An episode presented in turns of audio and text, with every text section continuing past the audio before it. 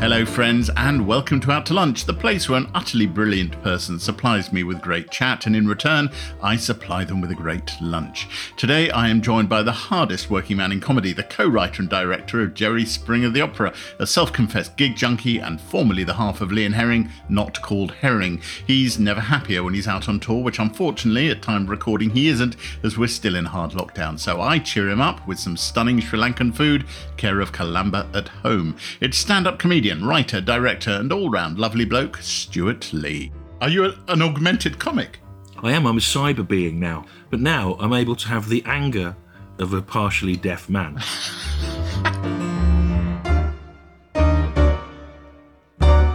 Hello, Jay. Hello, Stewart. I love it when uh, bearded men hove into view carrying large trays of food.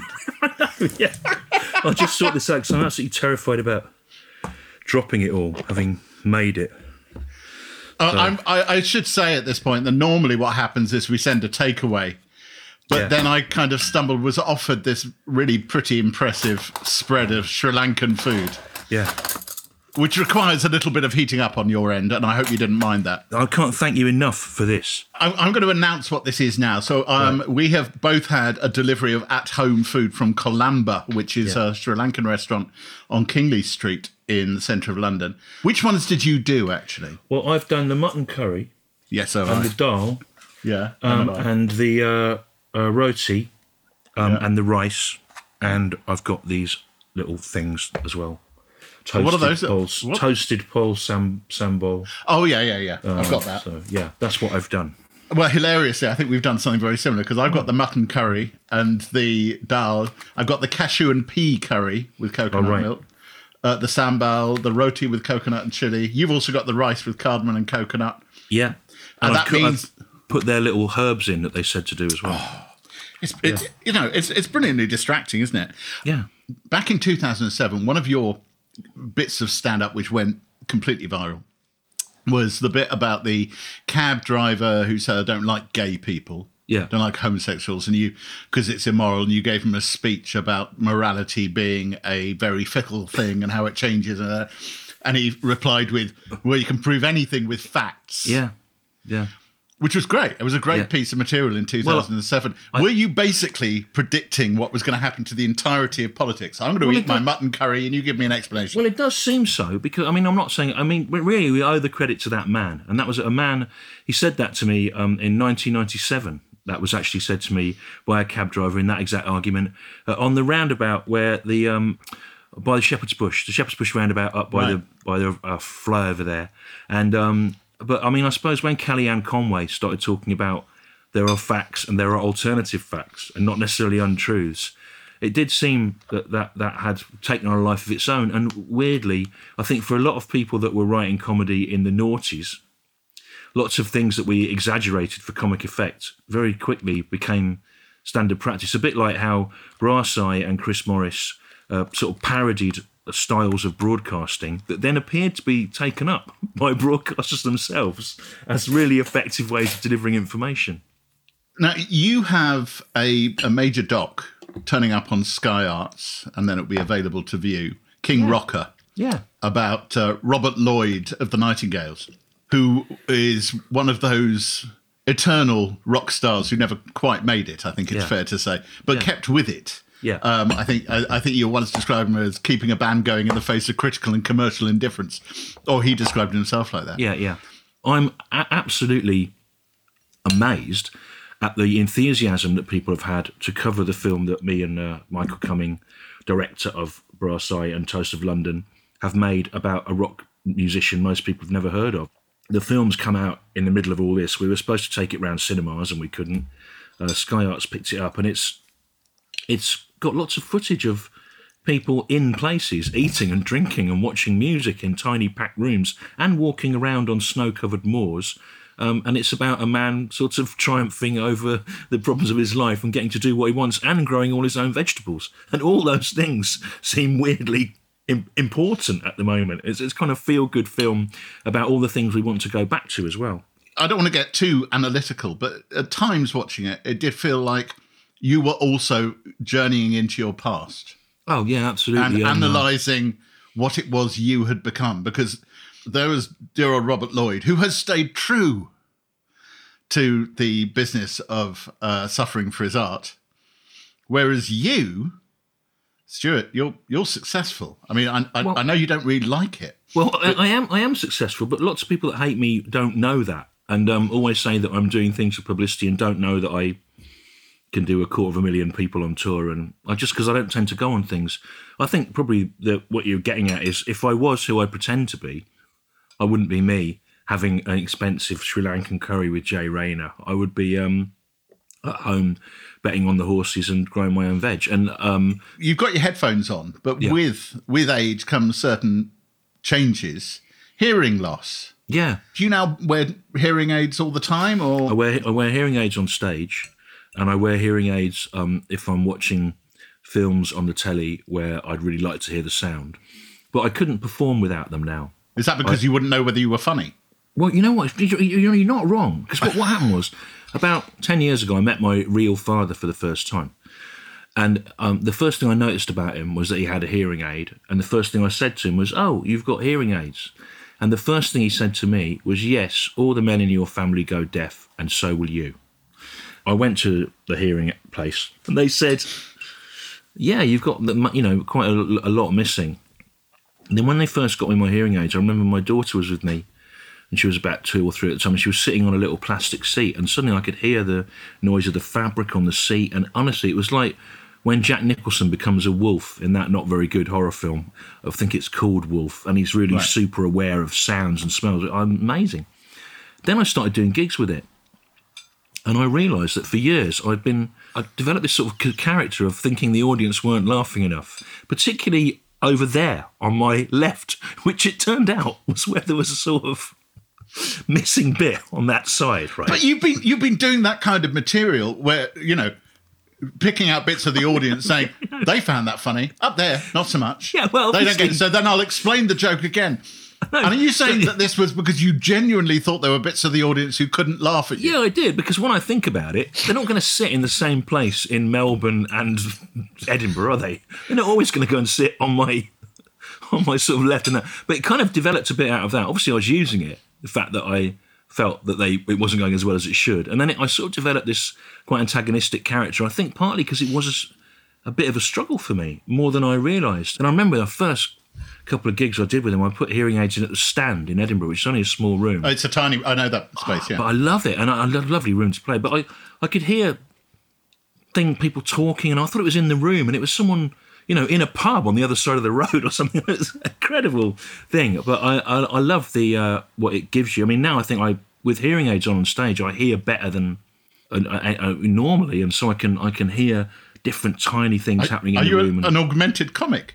I am. I'm a cyber being now, but now I'm able to have the anger of a par- of a partially deaf man, but, um, but the functional prowess of a hearing man. If I put my hearing aids in, but I don't want to wear them all the time. I, I find the noise of the world in cities too much. Are you eating the mutton curry now? I am, and it's, It's stupendous. It's it? got a lovely sort of dry heat to it. I'm going to add some of this to it. Sini sambal. Oh yeah, no, that's the um, the sini sambal is made with lots of red chilies and caramelized onions and fried coconut. Yeah, I'm going to put a bit it- of that on it, and I'm going to um, see what that's like. I'm going to try all the condiments individually. This, honestly, Joe, this is so. It's so lovely to have this. Meeting your your birth father because you were adopted, and discovering that the hearing loss was a part of you know your genetic inheritance. Yeah. Did it set off any other questions in your head, or were you? Had you never been particularly troubled? Well, I just any did it at the time because my, my wife was um, pregnant, and um, I suddenly realised when I looked at her every day that having a baby was quite a big deal. What month did the realization that you were going to be a father? About nine, about nine months. About nine months. Nine months. That's the head was coming out. No, I realised that it was quite a big deal, and probably people that had had one, maybe you owed it to them to tell them that it was you were all right. You know, um, it's worked out pretty well. My, I've got um, two half sisters now that I get on really well with, who have been really, really great. Um, um, my my uh, one of my sisters had been um, using a, a film of me making fun of Tesco's in um, Armando Iannucci's time trumpet for several years before we met. Uh, which and she used it as part of a presentation about marketing in her job. it's so weird, like, and that, that was already kind of Part in of her life. filter. Yeah, but other than that, uh, you know, it's been it's been fine. Yeah, and um, my my stepfather, my um, my adopted mother's second husband, um, died earlier this year, and the the you know the funeral will be obviously reduced because of COVID, but it really shows you what an elastic notion a, a family is. For all the people that will come together via that. My wife, on the other hand, is um, got eight brothers and sisters as part of a massive extended um, Irish family. My friend Ben Moore, when we got married, he said the wedding it was like the Nolan sisters were there. It was like you'd married into the Nolan sisters. So- I, I think I think we ought to gi- give your wife a name, given that Yeah. she's not unknown herself. it's Bridget Christie, the comedian. Yeah, yeah. So here's what I want to know: two comedians in lockdown, no gigs. I mean, what are you? she's writing a thing, right? And so she's been really busy. So last year I did the uh, I did the homeschooling, but that's Right. all working out better now. But apart from a little window when I stopped for a bit, I've performed hundreds of nights a year since I was twenty. You know, and um, and it, and it is like it is like the, the chemical withdrawal of the adrenaline and the stress was very strange. We were lucky because I came down halfway through a tour, so I'm financially all right. Now I know lots of people in music and comedy are having a terrible time because there's all sorts of cracks that you fall between. But yeah, it's really it is really weird, and also you're really frustrated because so many funny things are happening, or tragically comic f- funny things, and you want to do stuff about them. I've got to, I'm going to have to rewrite half of the show when I have to fulfil the obligation of the last 50 dates. Half of it is a nostalgic look at the news of late 2019. A lot, a lot has happened uh, since then. That said, if there was any you know comic on the sea on the on the circuit who could rise to that challenge, it'd be you. You have just you described once. I think it was one of your nephews who said to you, "Are you actually famous?" And Yeah. you replied. Well, yes, I do X amount of television, and I'm also the comic who has written more new material than any comedian alive in Britain today, just to kind of freak them out. Yeah, well, it was funny because he'd never true, heard of me, my nephew, and um, you know, in a in a professional capacity, and I thought it would be funny instead of being modest to just answer, you know, and maybe and I may, maybe said the Times has called me the world's greatest living stand-up as well, but normally I wouldn't. But I just thought sometimes you get a bit worn down, don't you? It's hard- it's hard having to explain yourself all the time. the volume, uh, that work ethic of not running out the same material. Uh, What's the fear? Is it the fear of other people saying, "Oh God, it's just Stewart Lee doing that same thing again," or do you just get bored of yourself? I, I just love being on the road, and I've been on the road for most of 30 years, and um, I like coming home as well. But I like being on the road, and I like having to have ideas, and I like being busy. And if I'm not, I, I worry that I'm gonna just petrify. Um, so it's not a particularly, uh, you know, a, a moral thing or a creative thing. It's just a, a panicked kind of drive and um, and a fear of stopping. But your relationship with the audience has always intrigued me because you you have said you know that you don't think about the audience, but once you're on stage, they're responding to you. So you must, in some way, be thinking about the audience, thinking Okay. this is funny, or or are you actually thinking this makes me laugh? Maybe it'll make somebody else laugh. Yeah, that's what I think. That's what I think. But I mean, I do I do respond to the audience in as much as I think about them as consumers, and I think about them as people that have got a babysitter, and you know, you have to do your best. But I don't think about them in terms of just because something doesn't work, that's no reason to not carry on trying to do it. And they might have to, they might have to suffer the dozen or shows shows where I'm working it out. But I think there's a contract. They understand that. But that's one of the things you do. You deconstruct what you're doing while you're doing it. Yeah. You know, I'm about to do this bit, and then about quarter to ten, I'll do a bit which will go on for too long. But you know Um, what? Just giving you a warning. Beryl Reid did that in the 50s. And you know, you sort of think you've invented something or you're part of a generation that invented something. Beryl Reid's act, she used to go, Well, I was talking to my mother the other day. Well, I wasn't. She wasn't there, but I need to say that I was for this joke to work. And every bit doubles back on itself. And it's the sort of thing that us university graduates who've studied postmodernism, we think, oh, yeah, what if the routine was aware of its own existence and was doubling back and commenting on itself? But in that working class art form, they'd already done that 70 years ago. I did see a lot of people from that generation as a child in pantomimes, which was now seems incredible. I saw um, Morecambe and Wise's. Uh, I saw the two Ronnies only tour, live tour. My mum took me when I was about seven. I remember that being impossibly hilarious, and I just I remember falling off my seat into the into the aisle whilst watching that. You know, I, I never saw Dave Allen live, which I wish I had done. Yeah, no, I- but I met I him. think- I met him. At, do you remember when the, the BBC in the late eighties, early nineties was still allowed to have parties for its staff? Um, Yeah. And I managed to go to one, and in the good showbiz anecdote fashion, I got terribly drunk, fell over at the coat place, and the person picking me up and putting my coat on was Dave Allen, saying, "There you are," which I sort of think I love that fact that that happened. Now that's better than seeing him. I think. As he put your coat on you, did you? I fucking love you. Or, or, I can't. I hope so. I mean, there's nothing wrong with that, is there? It's sort of. I get panicked by being stopped by people, as I worry that they're people that hate me as well, and I never know what they're going to say. And certainly, there've been times when you know it has. It's been very tense. People stop you and something kicks off. But I, I has that always- genuinely happened with you? People yeah, go, once or twice. Yeah, and so I'm, I always am very cautious when people start talking to me out of nowhere. But I do, I, but I do think if you see someone and you love their work, you should tell them because you'd be surprised. Sometimes it can really just save the day when people are really worried or they've got that memory. And I realised that for some years I've, I've been going into a charity shop in Camden and and it- did you failing- want to buy anything or just well, I've been just failing to place the man who worked there. And I knew I knew he was. And then suddenly one day I was getting out of my car, I was dropping my kid off, and he was coming out of the charity shop with his dog. And I went, Oh, excuse me. I said, I've just realised who you are. You're Nick Knox from the Vibrators, aren't you? And he went, Yeah, do I know you? And I went, Yeah, when I was in a rubbish band in the 80s, one of our only ever gigs was supporting you. And he went, Well, look at you. You've got a car and I've got nothing. And then he went off, and I thought, That's brilliant. He's giving me a punk rock anecdote. That's what you want, isn't it? You don't want him to go, Oh, thank you very much. You want him to just be like, Great.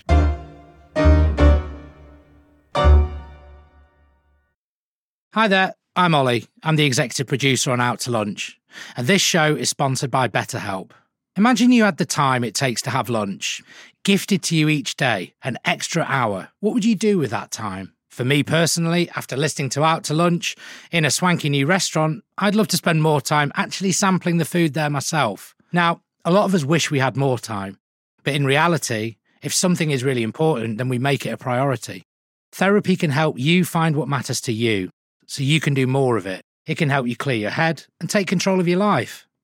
If you're thinking of starting therapy, give BetterHelp a try. Just fill out a brief questionnaire to get matched with a registered therapist and switch therapists at any time for no additional charge. Plus, it's entirely online to save those precious minutes. With over a thousand therapists in the UK already, BetterHelp can provide access to mental health professionals with a wide variety of expertise in mental health. And our listeners get 10% off their first month at betterhelp.com slash out to lunch. That's better, H-E-L-P slash out to lunch. There's a lot happening these days. But I have just the thing to get you up to speed on what matters without taking too much of your time. The Seven from the Washington Post is a podcast that gives you the seven most important and interesting stories, and we always try to save room for something fun. You get it all in about seven minutes or less. I'm Hannah Jewell. I'll get you caught up with the seven every weekday. So follow the seven right now.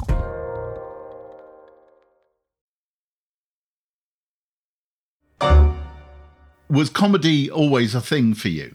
Um, Did- were you one of those who got those, you know, 1970s comedy albums?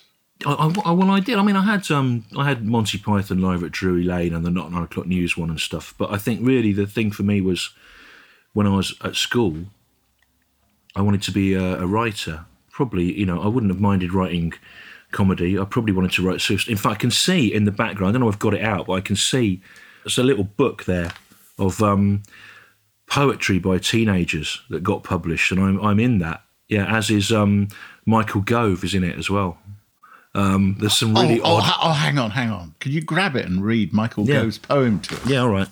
This wasn't planned, by the way. I'm just having. A, I'm having a a clear out. You know. Michael Gove's poem from 1984. Can we just be absolutely clear? he would have been. Yeah, he'd have been about 17, 16. Yeah, okay. Yeah, so Let's see what was on this is a poem in mind. which uh, he resents boys who play sport for their prowess with women, but um, warns them that one day they will realise that he is better than them. It's called Larking About. Facile words in flexible mouths play games that no one can win. Hmm. the verbal delights of social engagements are wearing audibly thin. The constant re- retailing of lewd innuendos assails your sensitive ears. The score is the number of women you've had while still keeping down all those beers. The vomit lies not on the floor, though. They keep it stored safe in their heads for constant recycling at parties on the way to acquiring more beds. Their clothes are as sharp as their talking. Their hair is impeccably styled. They are the beautiful people, but in their mouths beauty has died. oh, It's all right, but I think it's just weird because it's like got a, it's got a streak of vengeance in it.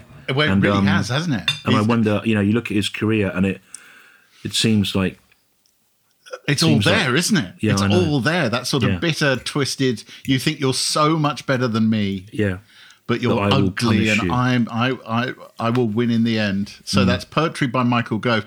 Um, it strikes me as uh, that you've actually read that recently. You found it and read it recently, didn't I did. Yeah, I read it recently because um something came up about it. I Can't remember exactly. Oh, I know what it was. I was writing.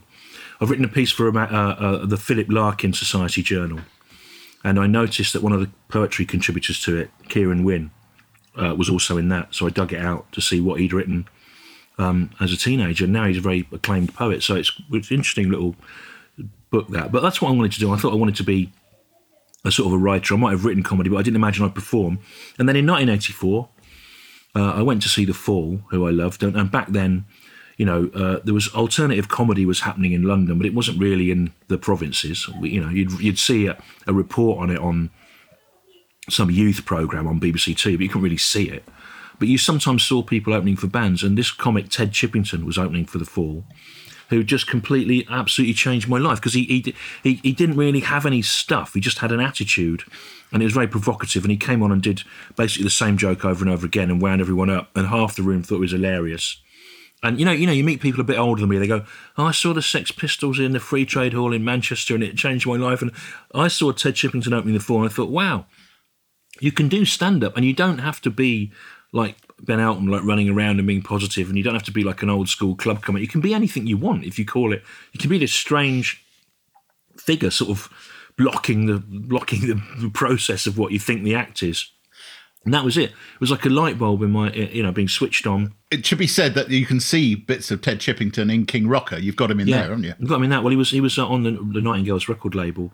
I mean, but brilliantly, he was supposed to be um, interviewed uh, for the film, and he just never turned up. Which, of course, is perfect. We went all the way down to Totnes. He just never came. He didn't. He wouldn't even do an interview properly. And I've asked everyone involved in it if they can do any publicity stuff, and he's come back to me saying the only thing he'll do was the Channel Four uh, lunchtime show, Packed Lunch, if I can get him on that.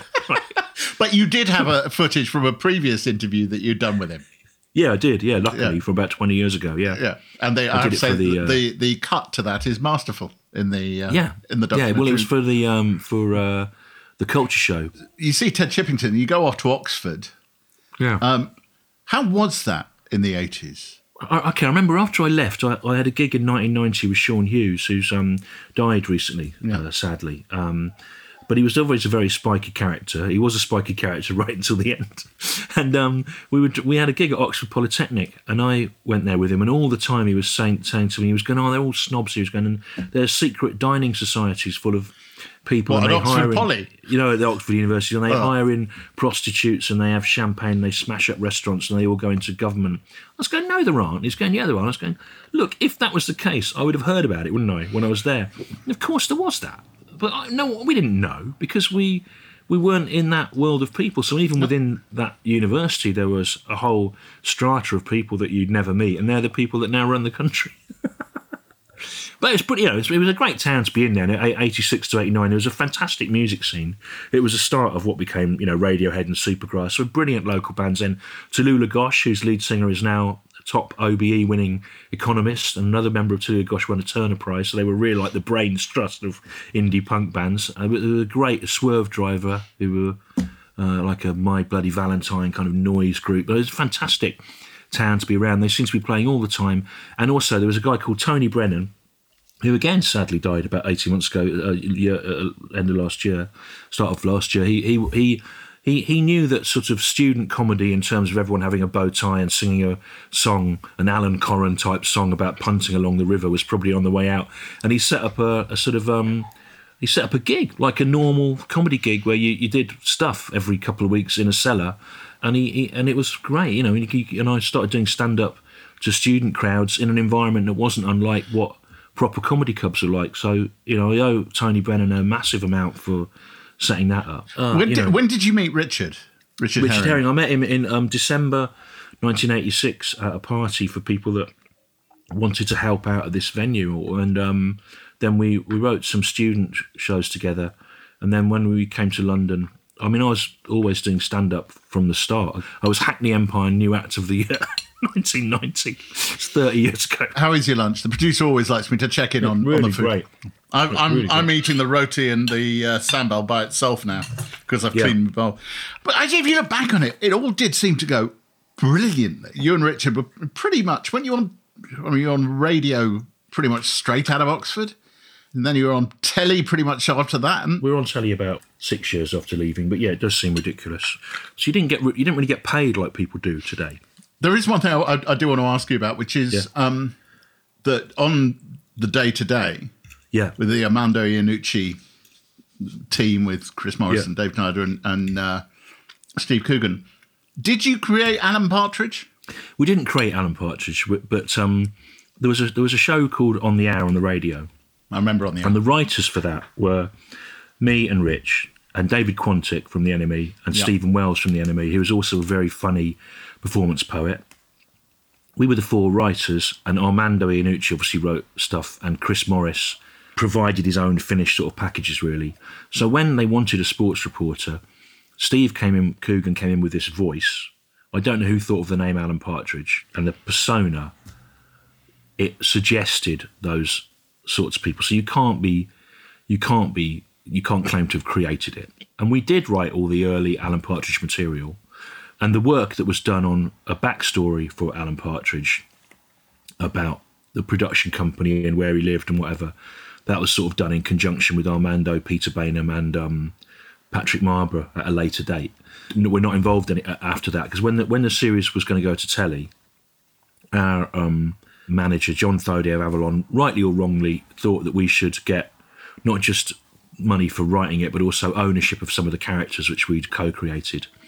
Uh, in case they had a further life, that w- wasn't going to happen in the end, so it didn't. And I don't know if that was right or wrong to this day. Although it is weird because there's a number of characters that have survived with names that are like Brian Hanrahan, the, uh, the reporter. Hanrahan, That, that's actually I used to get football stickers because I didn't like football, and I used to make these freakish characters out of them by sticking all their faces together in a sort of collage and giving them really long, complicated names. And Brian O'Hanrahan is actually one of the he's one of the footballers that I made in um, 1985 or something. You know, so I, I, I do know which bits you know came from us.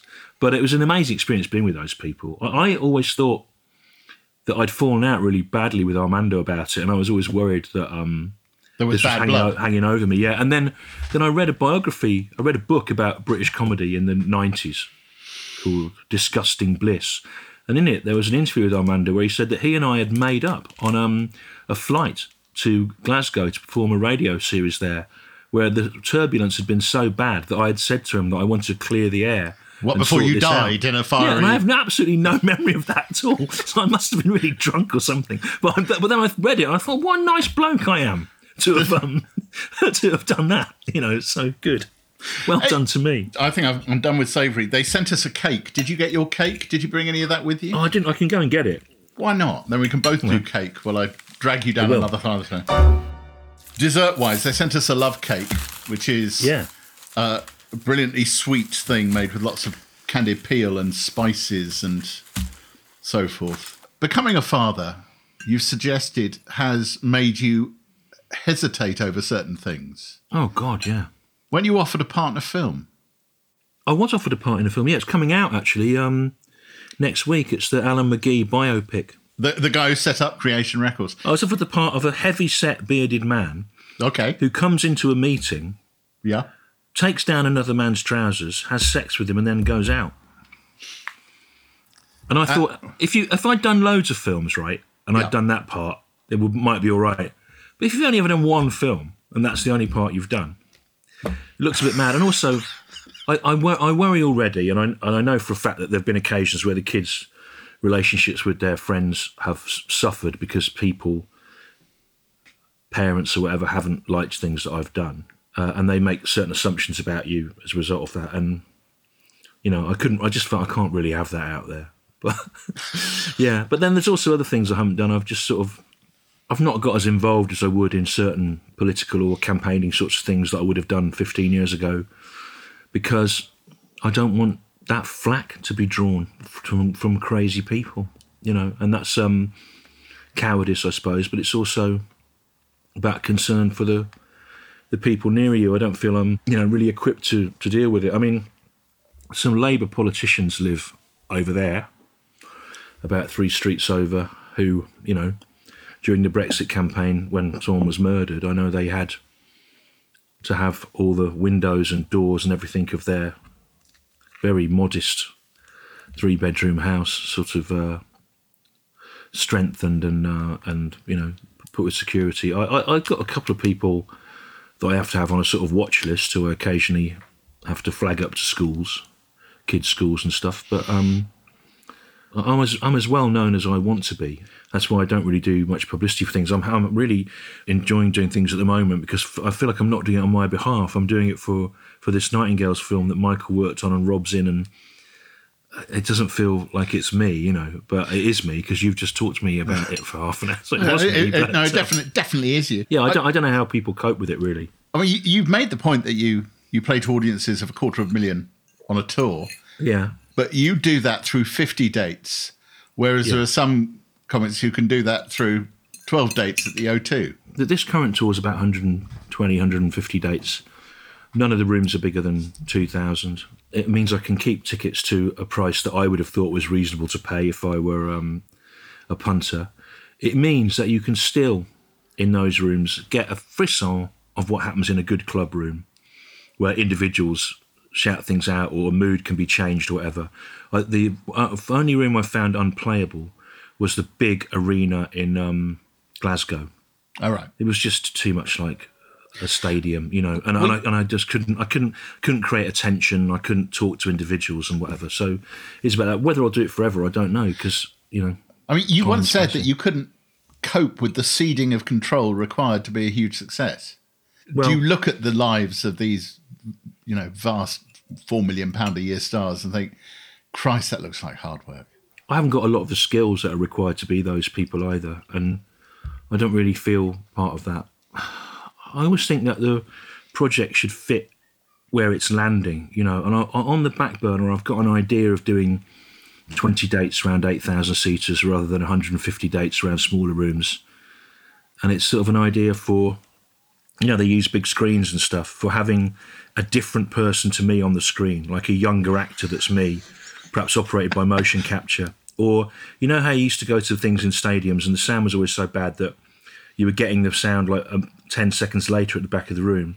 So I wondered about what about actually having different material going on in different parts of the room. So I'd sort of wonder about taking the stadium comedy experience and making it even worse than it is, or you know, sort of really playing up the um, all the problems with it. And then you know, the people are really far away on the stage. Yeah. So instead of me being on the stage, I have like a tiny model of me that's operated that really is only about that big, and you can only see it. Well, only three on the- inches, three inches tall. yeah, inside a shoebox lit by a torch or something. But of course, in the meantime, we need to get through this tour as it is, whenever it ends up being. Don't worry, ladies and gentlemen, tickets are still valid, assuming your venue has uh, survived. Then, right, the next one in what will be a very different world, when we'll see how people feel about going out to live things and how that works. You know, it's exciting in a way. It is. Yeah. I like to hear the optimism. Stewart, I think uh, all that remains for me to say to Stewart Lee, uh, to quote The Sun, the worst comedian in Britain as funny as bubonic plague. And- The man who said that, I think, ended up going uh, to prison as part of that um, investigation into phone hacking. oh, really? Excellent. I could be wrong, yeah. yeah. Stewart, thank you very, very much for staying in for lunch with me. I really do appreciate Well, it. thank you very much for having me. It's been like meeting someone, which has been great uh, under these conditions. And also, I absolutely loved this food. And one of the first things I'll do when life returns to normal is go to Kolamba. And I'm absolutely happy to say that the um, the mutton uh, curry was absolutely superb. It's amazing. And if you want to read more about it, I actually reviewed Kolamba, so just Google my name and, and its Right. name, and you can you can read about it. Um, Stewart, Right. I, I hope the rest of the day treats you well, and uh, Thanks for having me. your kids enjoyed the rest of the Yeah, they will do. Yeah, I'll do it tonight. Great. Thanks a lot. Getting comedy material out of a pandemic? Oh, I think Stewart Lee was made for that job. Um, and his film about the Nightingales, King Rocker, is available to stream via Now TV and Sky Go. Um, we ate mutton curry and very much more thanks to Kolamba at Home. That's uh, K O L A M B A at Home. They do all sorts of Sri Lankan meal kits, including a vegan version you just heated up. Uh, and a big thanks to everyone who's rated and commented on this podcast. It really does help us to keep making them. Do share your favourite episodes with friends and dig through our archive for more. I've chatted to lots of other brilliant comedians, if that rings your bells and blows your whistles. Out to Lunch is a Somethin' Else and Jay Rayner production. The music was written, arranged, and performed by me, Jay Rayner, and Robert Rickenberg. The recording engineer was Josh Gibbs, and the mix engineer was Gulliver Tickle. Jemima Rathbone was assistant producer. The producer is Selena Ream, and the exec producer is Darby Doris. Additional production is from Steve Ackerman. Next time, it's the one time pop star turned author and broadcaster and country vicar. It's the Reverend Richard Coles. I was thinking of my, my nephew Oliver, who is um, just 18. He used to go, All right, Uncle Richard, like you were in a band. And I went, Yeah. So I showed him a video and he looked at it kind of approvingly. And at the end, he said, You know, even then you can tell there was a vicar struggling to get out.